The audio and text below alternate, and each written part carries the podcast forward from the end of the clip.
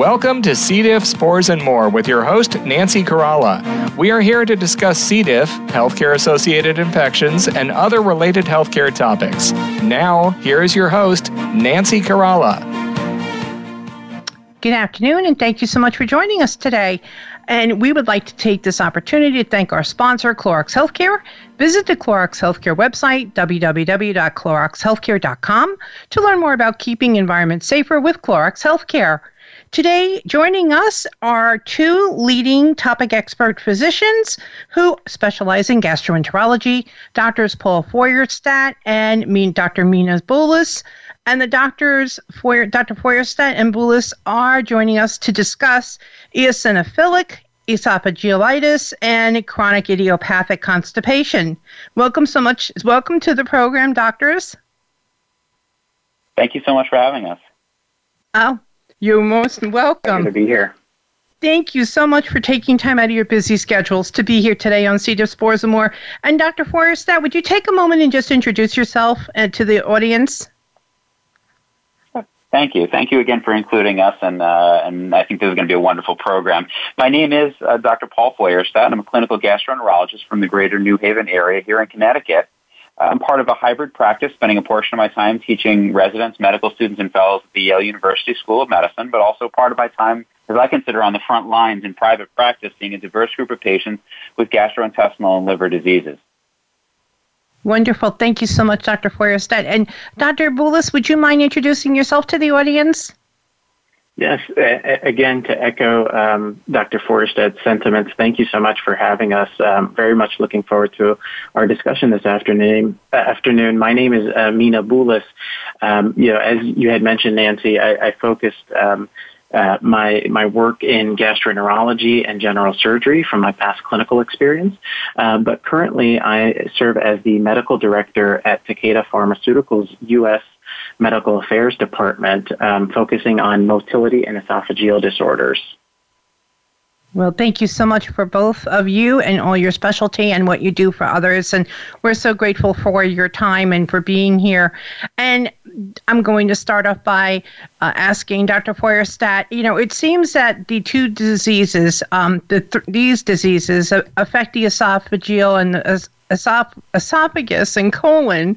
And can you tell us a bit more about the esophagus? Sure. Uh, the esophagus is a classic organ uh, that that many people think about, but really um, it's important to kind of dig a little bit deeper. And that's what's really nice about a radio program like this. We can we can think our way through things and hopefully explain things in an understandable way. Um, the esophagus is is really a hollow tube. It's a pipe of sorts that's located in our chest behind the breastbone and behind our breathing tube. It actually passes from our throat, between our lungs, and into our abdomen. The diaphragm, that's a thin muscle that serves as a line between the chest and the abdomen. And that thin muscle uh, serves to help us breathe.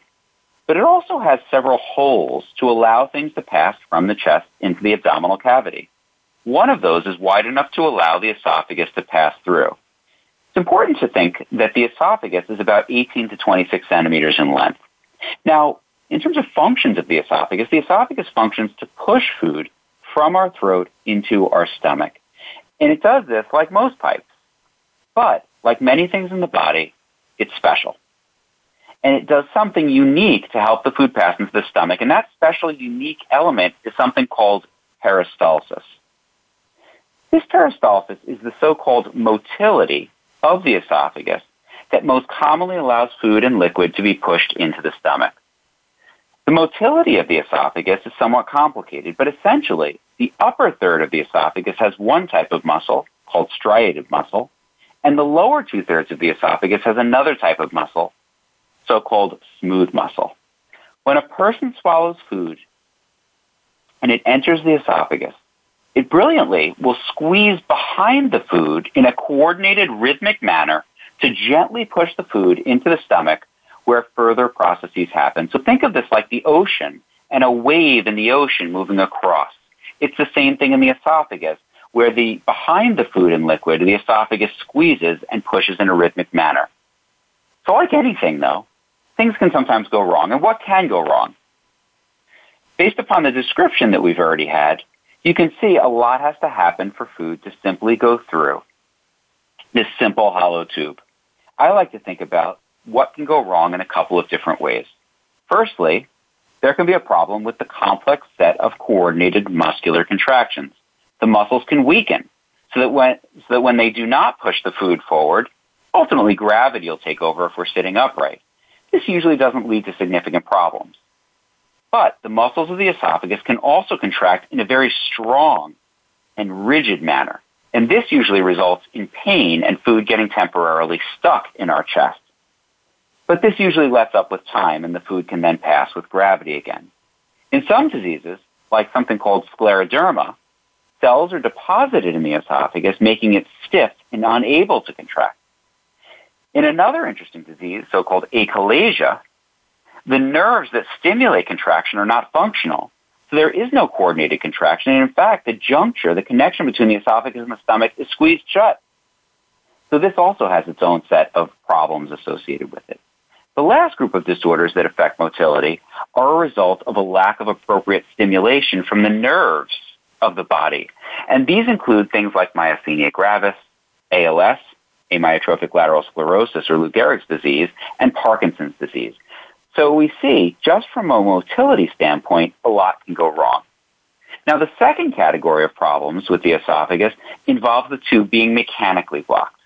So if we envision a pipe, this means that the tube is either being compressed or pushed in by something outside. It's either swollen and the swelling narrows the tube, or there's something within the tube that causes narrowing and blocks passage of food and liquid. Things from outside can be a result of a blood vessel or a growth in the lung pushing inward, Within the tube, one can form a growth such as a cancer. Also, things that are in cancer can form a so-called stricture or narrowing. And there are several terms for this, such as a ring or a web. If there is inflammation in the esophagus, though, this causes swelling and the width of the tube narrows. This can be from common things like gastroesophageal reflux disease or GERD, where acid from the stomach gets into the esophagus and that causes swelling. Remember, the stomach is built to handle the acid that is present there, but the esophagus is not equipped or protected. Given this, when the acid gains access, it causes inflammation, and that inflammation, if present over a long time, can cause scarring, but over the short term, just causes simple swelling. Either way, the tube is narrowed.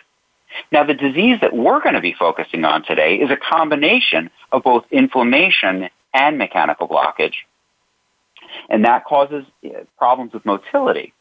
And from a cell standpoint, the term that we use is something called an eosinophil or eosinophilic esophagitis. Now, eosinophil is a mouthful, but essentially, these inflammatory cells are found most commonly when there is an allergic reaction or a unique type of infection to something. That usually results from things like fungal infections, which are fairly rare, medications, or from allergens that stimulate inflammation. In the esophagus, these cells are seen in high numbers with the disease eosinophilic esophagitis that we will discuss in more detail in, in, in the future discussions, although we are not sure what the true stimulus for these cells to group together in the esophagus are. Thank you so much, Dr. Feuerstadt. And Doctor, how does a clinician clinician assess the esophagus? Nancy, assessing the esophagus can come in multiple different forms. But with our understanding that there can either be a problem with squeezing or a mechanical blockage, we can now try to understand how we could assess the esophagus. And one way is to look non-invasively. An upper GI series is a test where a patient drinks contrast and a chest x-ray is shot slightly after drinking that takes an image.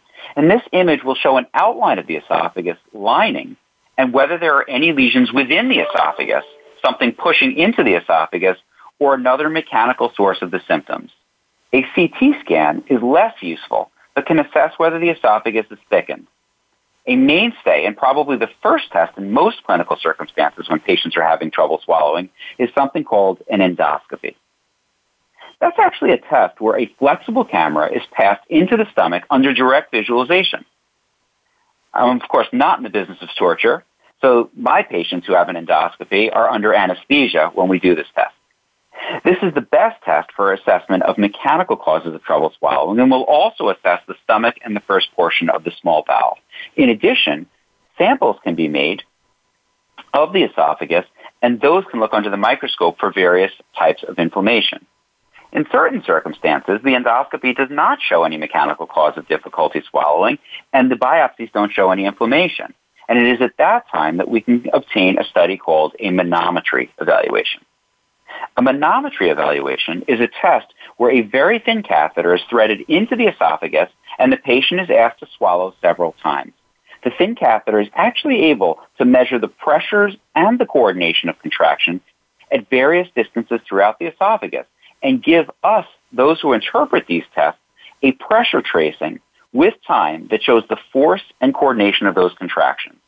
In addition, during the manometry test, one can place a pH probe that can measure the frequency and severity of acid exposure in the esophagus. So that test not only can look at the pressures and the coordination, but also whether or not acid from the stomach is inappropriately getting up into the esophagus. So we can see that we have quite a bit of tools to assess the esophagus. That's wonderful.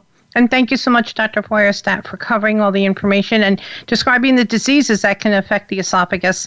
At this time, we're going to pause for a commercial break. And when we return, we're going to, going to continue discussing esophageal eosinophilic esophagitis and chronic idiopathic constipation with our guests, Dr. Paul Feuerstadt and Dr. Mina Bullis. Please stay tuned. We'll be right back after these messages.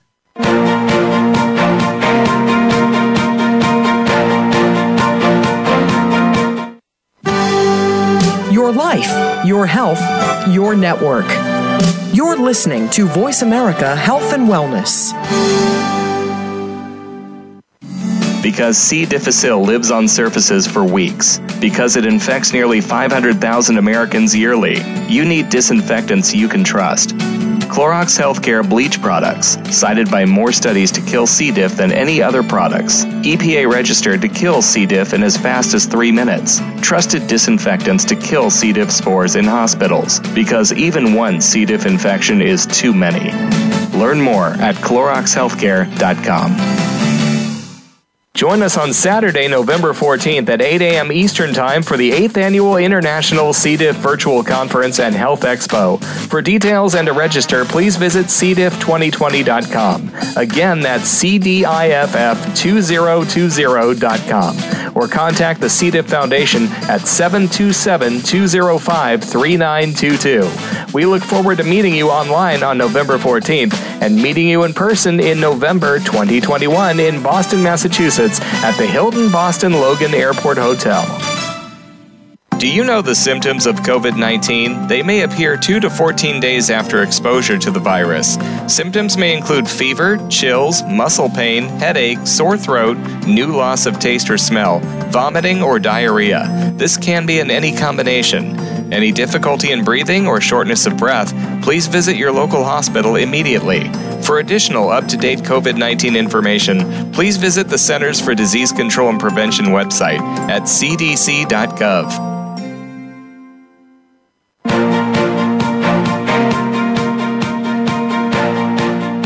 You are listening to C. diff, spores, and more. If you have a question, please send an email to info at cdifffoundation.org. Now back to our program. Here again is your host, Nancy Caralla. Oh, welcome back to the program, and thanks so much for joining us today. Today we have doctors Paul Feuerstadt and Mina Bullis, uh, who are here to discuss eosinophilic esophagitis and chronic idiopathic constipation.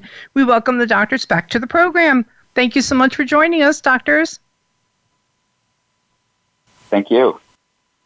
You are so welcome. And, you know, um, thank you so much, Dr. Feuerstadt, for explaining the esophagus and uh, right before the commercial. And, Dr. Bullis, um, can you tell us more about the colon? Yes, most certainly. So the colon is, is one of the most fascinating parts of our, our digestive uh, tract.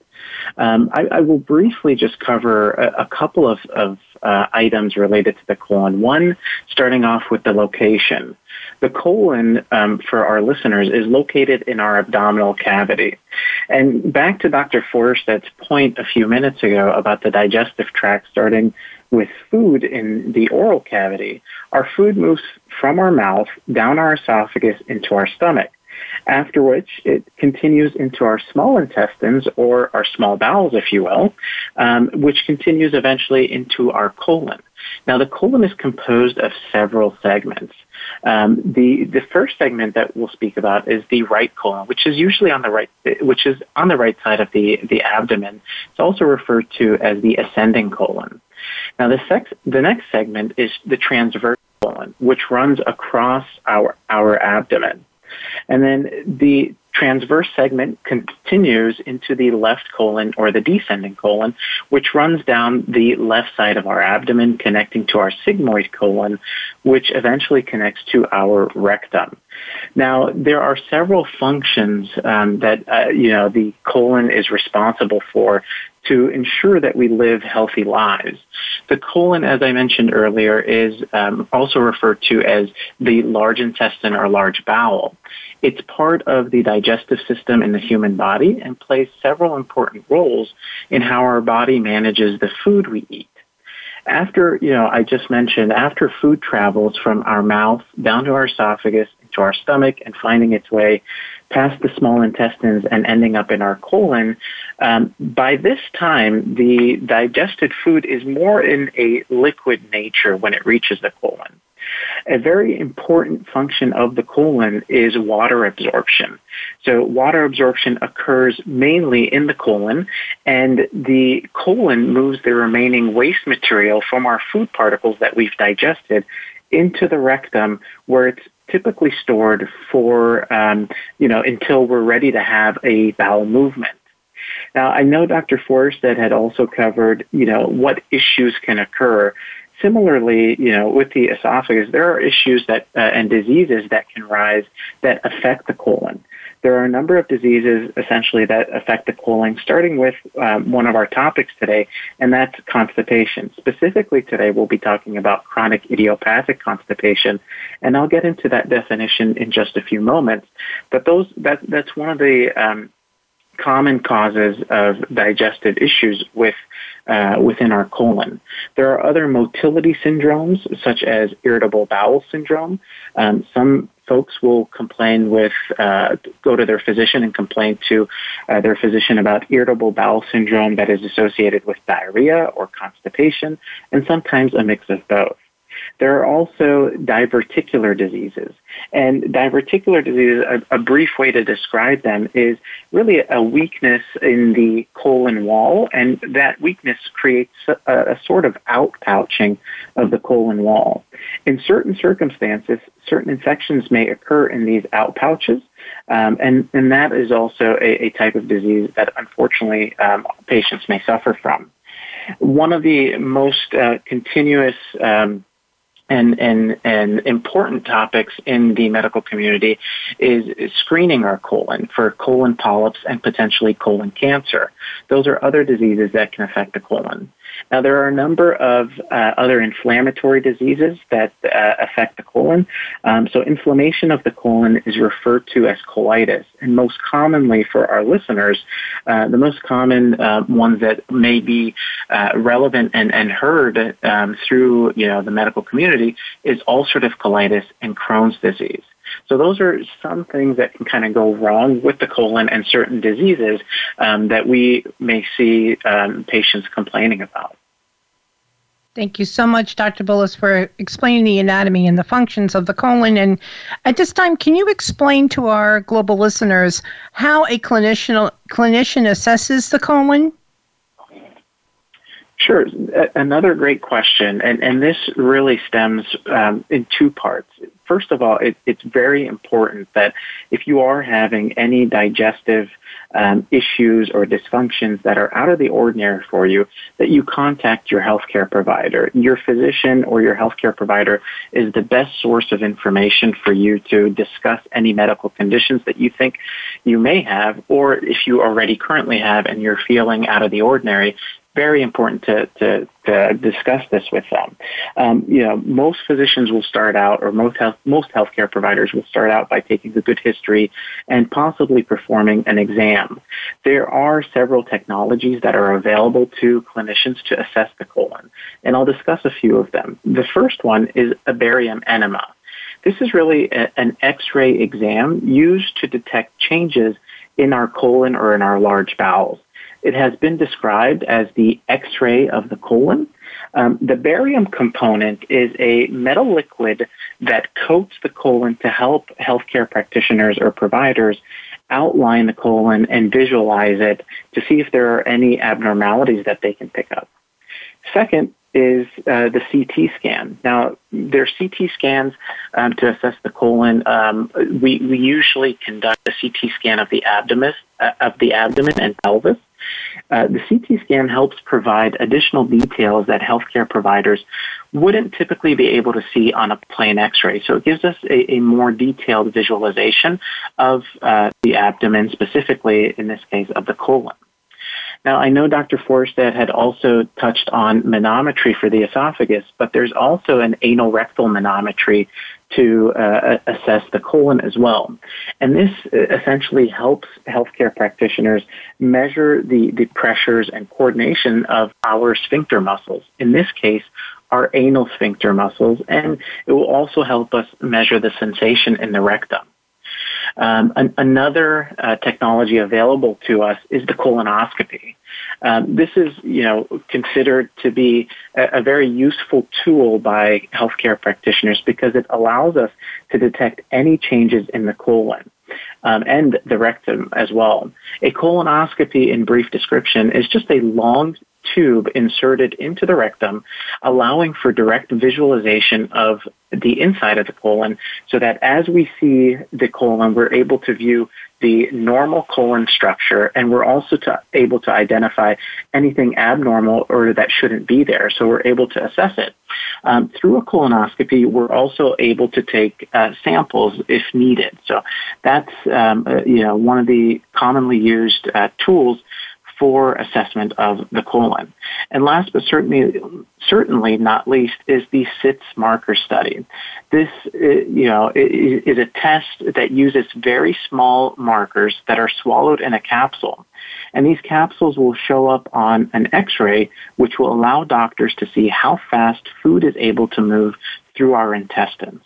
So those are some of the uh, tools that clinicians have at um, their their disposal to assess the colon. Well, thank you so much, Dr. Bullis, for providing all that information. We really appreciate that. Um, I'm going to uh, jump back over to Dr. Feuerstadt. And Dr. Feuerstadt, can you um, briefly provide our audience an overview of eosinophilic esophagitis? Yes, Nancy. Eosinophilic esophagitis, or EOE, is an inflammatory condition that is mediated by inflammation from our immune system in the form of, quote, eosinophils that we mentioned before, that is chronic and localized within the esophagus. This impacts the esophagus' ability to both mechanically push food forward, but also impacts the motility of the organ. Okay, well, thank you so much, Dr. Feuerstadt, for sharing that with us. And Dr. Bullis, um, the, both the both diseases, they sound fascinating, but what is the greatest risk for eosinophilic esophagitis? Well, that, that's a very good question, Nancy. And, and let me start out by just giving us a, a brief background on the epidemiology, the incidence and prevalence of eosinophilic esophagitis. Now, the worldwide incidence and prevalence of, EO, of EOE, also uh, uh, another way we refer to eosinophilic esophagitis, has steadily increased over time. The estimated overall prevalence uh, of EOE is between a half to one case per every 1,000 individuals. there in the med- medical literature, there's a number of uh, studies that have examined the prevalence.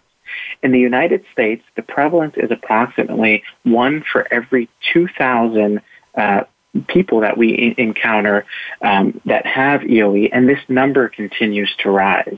So, you know, one of some of the risks I'll get into here shortly, but that just gives us a brief background on um, the the incidence and prevalence of eosinophilic esophagitis. Okay, and Dr. Boulos, has um, EOE, eosinophilic esophagitis, seen been seen more frequently in recent times? Yes. So in continuation, essentially, the, the incidence of EOE or eosinophilic esophagitis seems to be increasing. There have been a number of studies that I had mentioned that looked at this increase in over the last two decades.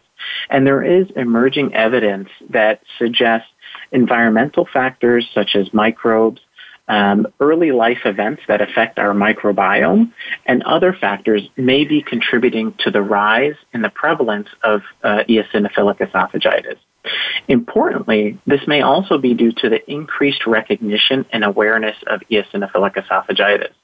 Eosinophilic esophagitis is one of the uh, digestive diseases that has been underrecognized and um, underdiagnosed in recent years. Um, over the last decade, decade and a half, the awareness has continued to increase. So clinician suspicion has also been increasing through various means of increased education and awareness around this disease. So we're able to identify uh, this disease in patients that present with uh, certain characteristic symptoms to their physicians.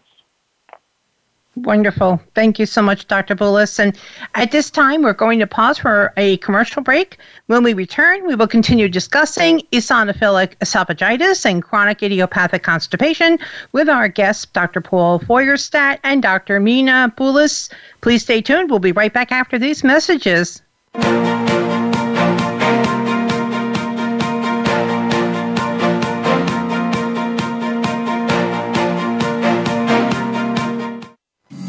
Because C. difficile lives on surfaces for weeks. Because it infects nearly 500,000 Americans yearly, you need disinfectants you can trust.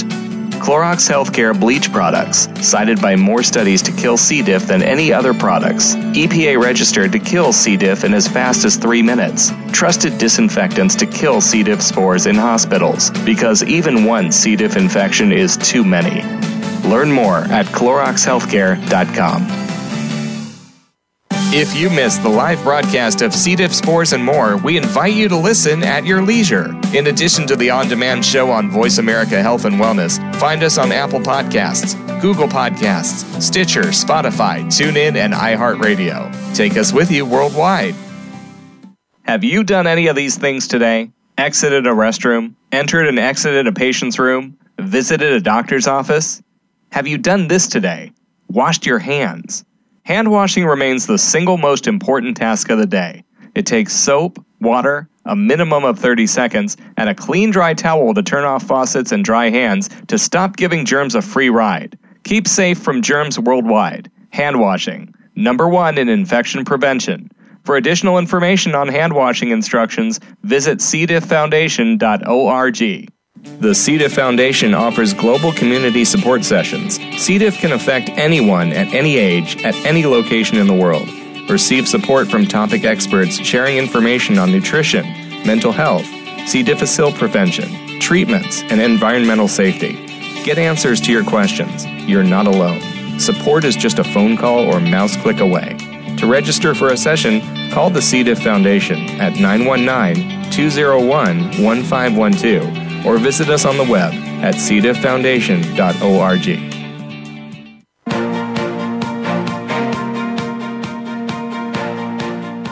You are listening to C. diff, spores, and more. If you have a question, please send an email to info at cdifffoundation.org. Now back to our program. Here again is your host, Nancy Caralla.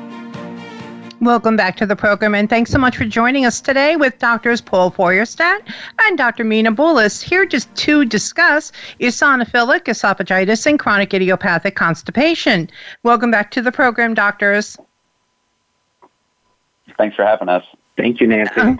Thank you so much. And before a break, we were discussing, you know, the um, uh, clinician's assessment of colon and EOE. And Dr. Bullis, would you mind discussing the common symptoms found with EOE? Absolutely, Nancy. So, um, symptoms and the clinical manifestations that we see are importantly um, you know, variable with age. This is something very important that we should recognize up front. What that means is children, adults, and the elderly may present with different and sometimes similar symptoms. For example, the most common symptom experienced in the adults is difficulty swallowing, also referred to as dysphagia. This is a hallmark symptom in many patients. Many adults will also complain of food impaction. They feel like the food is getting stuck um, down their throat. They will also complain of chest pain, gastroesophageal reflux disease or GERD. Upper abdominal pain um, may also be as part of the symptoms that they complain of. Whereas in children or adolescents, they may present with feeding dysfunctions. They may present with vomiting, they may also present with abdominal pain and some of the overlapping symptoms that we saw in adults, uh, such as difficulty swallowing and food impaction. It's also very important to recognize that symptoms can represent a significant physical and emotional bur- burden, as many individuals with EOE may avoid social settings that are focused around food. Where we are in this world, eh, you know, we, we center a, a, lot of our activities with our family and our friends around the table, around um, breakfast, lunch, dinner, meeting up for these social events may present as a burden for patients with EOE because they don't want to have their symptoms um, rise up in the middle of a social gathering. So they end up maybe taking uh, a rain check on some of these uh, social aspects, and it, it does um, bring an emotional burden. Thank you so much for sharing that, Dr. Boulos. And it, it is not surprising at all for what happens with the um, diagnosis of EOE. And Dr. Feuerstadt, what treatments are available at this time for EOE? Nancy, um, you know, most important to say in the beginning. A patient's best source of information on treatment of any disease is their personal doctor, who knows their medical history and can provide information appropriate to them. Um, overall, though, before discussing medical and allergen reducing interventions, it's important to note that EOE, if left poorly controlled over time, can lead to scarring or so-called fibrotic strictures. When this scarring happens, no amount of medical intervention will correct this. And if there is significant narrowing of the esophagus, then mechanically breaking open that area is needed. And that can be performed during an endoscopy when we pass either a dilator over a wire or inflate a balloon uh, in that area that widens it. And this is quick and effective but can have a slight risk of a tear of the esophagus or placing a hole in the esophagus. This happens about 1% of the time, so it's about 1 in 100, but it is certainly an important consideration for, for a patient to think about. As we have learned more about this disease state, the treatment has evolved. Importantly, there are no current FDA-approved treatments for eosinophilic esophagitis. So any and all discussion of these therapies is considered off-label. To begin, though, there is a dietary control of this disease by minimizing allergen exposure, and this would constitute either a four food or a six food elimination diet. The four food elimination diet includes cow's milk, eggs, soy, and wheat, whereas the six food elimination diet adds tree nuts and shellfish to this list. These diets can be quite effective, but most patients do not feel this is a sustainable diet over time and over the long term, since if someone is to choose the dietary management, they would need to eliminate these elements from their diet for their entire life. And as you can see, those categories of foods encompass a lot of what we take in. So it is very challenging to maintain this type of diet, and most do not find this to be a great option for their therapy.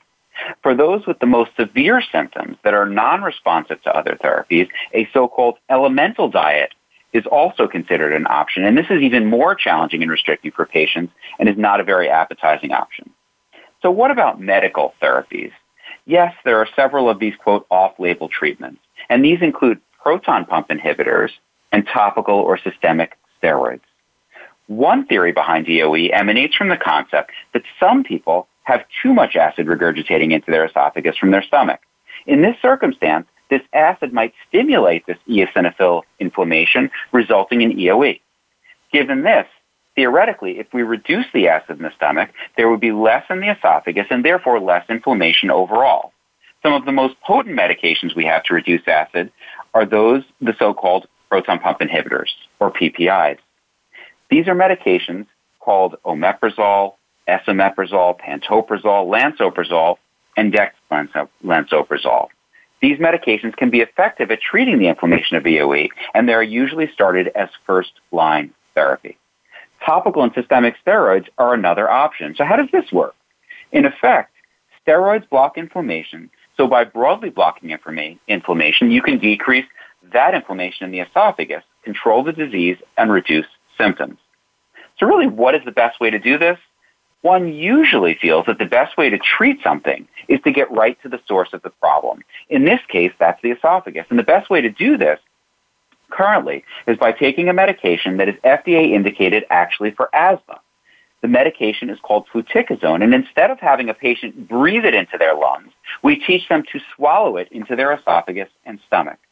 The results have been impressive, but we are clearly using something designed for another use and adapting it with minimal data to support this. Systemic steroids, such as prednisone, can also be taken for the more severe cases as this is system-wide way of decreasing inflammation, and that will target the esophagus as well. These have shown a good ac- accuracy and effectiveness, and there have been clinical trials for products that are targeted for EOE in this realm as well. In fact, recently, one study of a swallowed form of budesonide showed really exciting results. As a clinician, it is my hope that these studies will lead to an FDA approved product to treat EOE instead of the off label tools that we currently use. It is truly such an exciting time for this space with some products in the pipeline. That's wonderful, Dr. Feuerstadt. Thank you so much for sharing all the treatments that are available and what is coming up and what's being done to treat EOE. Thank you for that. And Dr. Boulos, at this time, can you provide to our global audience an overview of what chronic idiopathic constipation is? Yes, Nancy, of course. So uh, let me first get started and say, you know, constipation is, is, one of the most common digestive reasons for seeking medical attention with your healthcare provider. It's estimated to occur in about 15% of the adult population, with up to a third occurring in the elderly. Now, the definition of idiopathic is when we do not know the cause of a disease and, and the cause is, is, is, unknown. And this is referring to the uh, term idiopathic. So with chronic idiopathic constipation, it's constipation due to an, due to an unknown cause after we've taken the time to rule out other potential causes of constipation. We haven't been able to pinpoint a, an actual cause of why this constipation is occurring. And the chronic component just means that it's been going on for a longer duration of time. Constipation is defined as having less than three bowel movements per week it's very important to remember that some people have bowel movements several times a day to a few times a week. In general, constipation is used to describe a disturbance in bowel habits.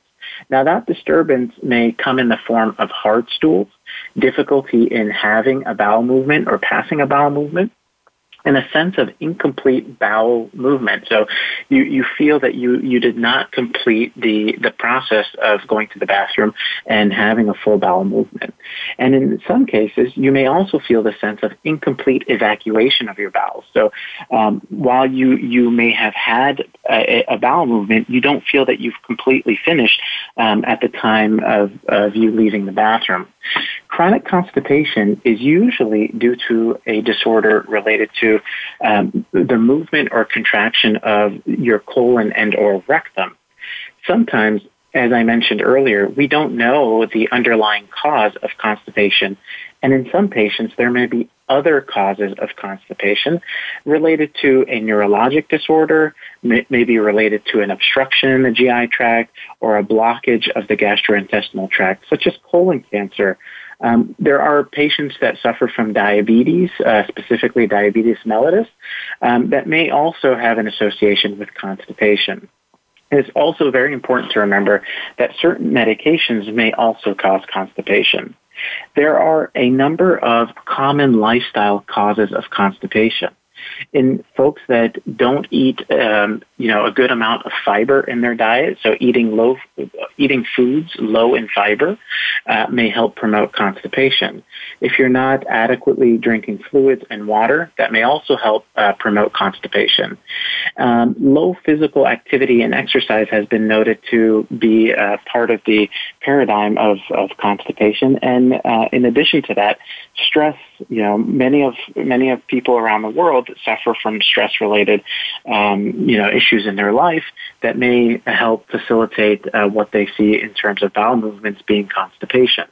So, eating low fibers, inadequate water intake, low physical activity and exercise, and stress in your life uh, may help facilitate um, constipation. Okay, Dr. Boulos, thank you so much for all that information. And Dr. Feuerstadt, we're three minutes from our next commercial break. And would you mind sharing with our audience the greatest who's at greatest risk for developing chronic idiopathic constipation and what are the most common symptoms with this disease? Nancy, thank you. Um, surprisingly, this question really, the question of who's at greatest risk has not been thoroughly evaluated in the literature. And what we do know is that the studies available have been very variable, but it is estimated that in the United States population, approximately 15% suffers from chronic idiopathic constipation. When one approaches any disease state, we always like to think about so-called risk factors for the disease. And with chronic idiopathic constipation, these include female gender, advanced age, multiracial ethnicity, lower levels of income and education, and patients with low physical activity being at greatest risk. Okay, great. Thanks so much for sharing that information, doctor. And um, can you explain some of the most common symptoms? Sure. Um, so the most common symptoms of chronic idiopathic constipation is, in clinical terms, uh, when a patient fulfills certain standardized criteria. And that includes symptoms of constipation for three consecutive months, with symptoms starting at least six months prior to establishing a diagnosis. The symptoms must include two or more of the following. Straining during more than 25% of bowel movements, lumpy or hard stool during more than 25% of bowel movements, the sensation of incomplete bowel movements during more than 25% of movements, the sensation of blockage or obstruction during one in four bowel movements, and less than three spontaneous movements per week. Okay, thank you so much, Dr. Feuerstadt. And at this time, we are going to pause for a commercial break. When we return, we will continue discussing eosinophilic esophagitis and chronic idiopathic constipation with our guests, Dr. Paul Feuerstadt and Dr. Mina Boulos. Please stay tuned. We'll be right back after these messages.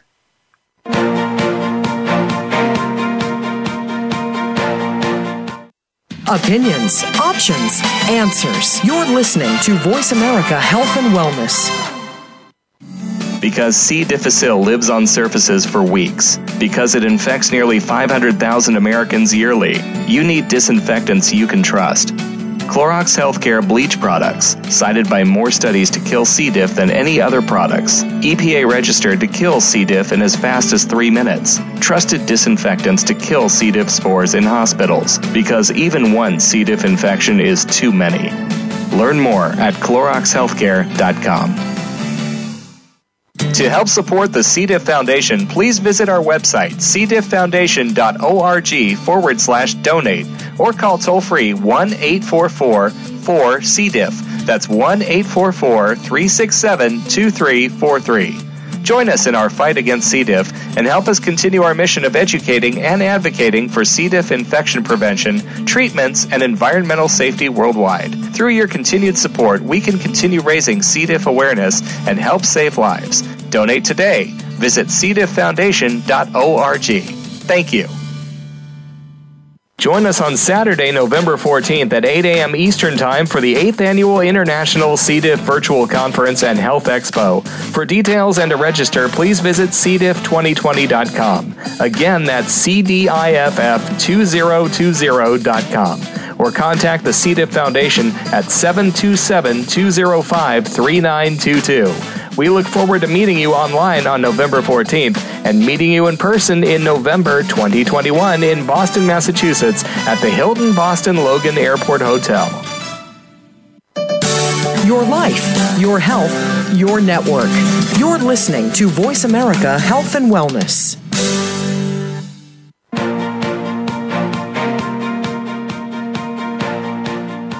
You are listening to C. diff, spores, and more. If you have a question, please send an email to info at cdifffoundation.org. Now back to our program. Here again is your host, Nancy Caralla. Welcome back to C. diff, spores, and more, and we thank you for joining us today with doctors Paul Feuerstadt and Dr. Mina Boulos. And um, doctors are here today discussing eosinophilic esophagitis and chronic idiopathic constipation. Thank you so much again, doctors, for joining us today. And Dr. Feuerstadt, I'm going to ask you to help uh, our audience understand a little bit about uh, diagnosing the chronic idiopathic constipation. Sure, Nancy. That's an excellent question, very important question. And as a clinician, I, I always go straight back to history. And I think it's most important to elicit a truly comprehensive history from all of my patients. And this is usually the key to any diagnosis. And, and having briefly discussed the criteria for chronic uh, idiopathic constipation above, this disease state is no different. In addition to the physical exam, a rectal exam is essential as well. Um, and that's obviously part of the physical exam. And some patients present with constipation, but the musculature in the anal and rectal region is not functioning properly or not coordinated as well as we'd like. And similar to what we discussed with the esophagus, this too can lead to constipation, incoordinated contractions, that is. Sometimes it's useful to obtain a simple abdominal x-ray, as Dr. Boulos referred to before, and this can show us information about the distribution of the bowel in a patient's abdomen. And one simple but very useful test is a Sitz marker study, and in that study, patients take a pill that contains 24 plastic, small circular markers that are seen on abdominal x-ray. They're so-called radio opaque. An abdominal x-ray is taken five days after the patient takes that pill, and if at least five of the markers remain in the patient and are distributed evenly throughout the colon on abdominal x-ray, then it's likely the patient has so-called slow transit constipation. Alternatively, if most of the remaining markers are close to the exit area, close to the rectum and anus, then one would consider a blockage close to the anus or problems with the musculature in that area, so-called dyssynergic defecation. In certain circumstances, a more invasive assessment is needed, and this takes the form of a flexible sigmoidoscopy or colonoscopy. These are procedures that are essentially the opposite of an endoscopy. Following a cleansing of the bowel, the patient is sedated and a flexible camera is inserted, into, in, inserted either partially through the colon, the flexible sigmoidoscopy, or fully through the colon, as in a colonoscopy. Within these tests, within these tests, obviously, biopsies can be taken of the lining of the bowel to assess for inflammatory conditions. And one can also assess for mechanical lesions such as growths or cancers within the colon. Okay, thank you so much for all that information, Dr. Feuerstadt. We appreciate it. And Dr. Boulos, would you mind taking a moment to review treatments that are available for chronic idiopathic constipation? Sure, Nancy. So, uh, you know, I think uh, Dr. Feuerstadt has, has made this point as well as myself earlier and throughout the program.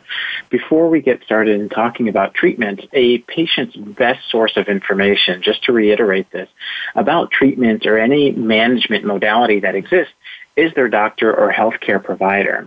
However, in you know getting specific to the treatment of chronic idiopathic constipation, you know, it's important to start from, from the basic steps. One that starts with patient education. It starts also with potentially dietary changes. We're talking about a disease that affects the digestive tract. Sometimes dietary changes, depending on the recommendation of your doctor, may be warranted. There are also, um, you know, uh, medications that are available in the form of laxatives, whether bulk and non-bulk forming laxatives. Um, enemas exist and or prescription medications exist. And I'll spend just a couple of minutes here discussing the over-the-counter medications that are currently available um, and giving you a brief description about them. And I'll also spend a few minutes uh, discussing the prescription medications that are, are available for chronic idiopathic constipation. Now, in, in terms of over the counter, um, one of the things that you may hear from your physician is a high fiber diet. Now, while this is, is not necessarily a medication, um, it is available over the counter, whether through dietary changes or in terms of supplements that you can pick up from um, an over-the-counter uh, pharmacy or or um, uh, uh, while you're while you're shopping. Now, these supplements and and and diet um, are sometimes part of the uh, treatment that the physician uh, recommends to increase your high fi- to increase your diet uh, your dietary fibers. Fibers increase the size of stool and soften the stool a, in general, a bulkier, softer stool is easier to pass, especially in patients with constipation. Now, number two, um, and in the over-the-counter medications that I'll discuss is polyethylene glycol, also referring to it as PEG. This is a medication that causes more water to be retained in the gut, and ultimately, this this additional water um, is retained within the stool. This will increase the number of bowel movements that a patient has and soften the stool, making it easier to facilitate uh, a bowel movement. Third, um, over the counter that I'll discuss is bisacodyl or senna. These are known and considered to be stimulant laxatives that cause an increase in intestinal movement um, and contraction. So helping the uh, the uh, patient to have more of contraction and, and stimulation of their intestine to help pass the stool. Um, and last but certainly not least, one of the available over-the-counter uh, options is the Fleet enema. And many uh, folks that hear the word enema um, are, you know, uh, are already thinking this is rectally administered. It works by increasing the amount of water in your gut which soften the stool and aids in producing a bowel movement. So, so these are some of the over-the-counter uh, medications that are available, but most importantly, um, you should discuss any of these uh, options with your physician um, to get the, the, the best treatment. Now, there are a few types of prescription medications that are currently available to uh, patients who suffer from chronic idiopathic constipation. The first that I'll speak about are the pro-secretory agents. Um, and when I say the word secretory, this uh, essentially refers to increasing of fluids. So pro uh, increase of fluids in your bowels. Um, while you have more fluid in your bowel, this may help move stool throughout your bowels uh, a, a bit more easier for those that suffer from chronic idiopathic constipation. Now, there are also other agents known as prokinetic agents, and the word kinetic essentially means movement. So we're pro-movement here. Um, this increases the contraction of our bowel or colon and may increase secretions in the stool, helping in, in the movement of our intestines and improving the movement of food during digestion. And last but certainly not least are the osmotic laxatives, which increase fluid in our bowels. And with that increase of fluid, we get softer stools, um, and that helps increase the, uh, the, the water retention in our bowels to help promote and facilitate an easier bowel movement. So those are some of the types of uh, prescription medications that are currently available. Remember, the, the best source of information about any of these treatments or any treatment in general is your healthcare provider and your physician. Okay, thank you so much, Dr. Boulos, for all that information. And Dr. Feuerstadt, uh, we have about two and a half minutes before we close the program. Would you like to provide some key points of this episode for our audience?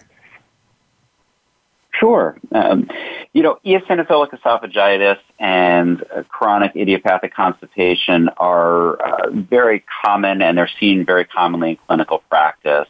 Uh, we ran through some of the workup, uh, some of the anatomy of the esophagus and the colon, um, but focusing on the disease state specifically, eosinophilic esophagitis is an inflammatory condition as a result of eosinophils in the esophagus we are seeing it more and more commonly.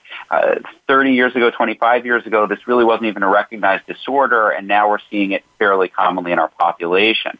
We diagnosed it with an endoscopy with a flexible camera down into the esophagus and stomach and biopsy during that time. The treatments are, are variable. They can include a diet, acid suppressive therapy, and steroids. When we think of chronic idiopathic constipation, this is incredibly common and a huge burden on our healthcare system. The workup includes abdominal imaging and or flexible sigmoidoscopy or colonoscopy, depending on the clinical circumstance.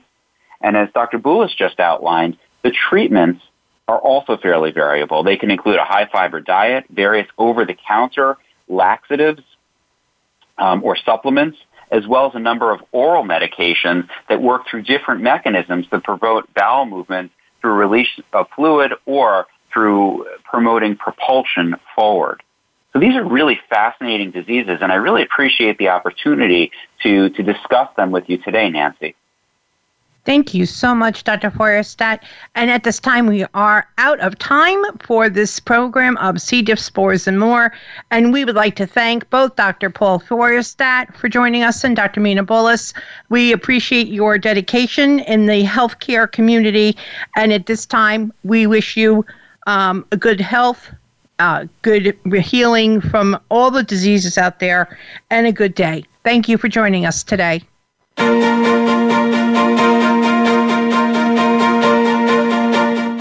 Thank you for tuning in this week for C. diff, spores, and more.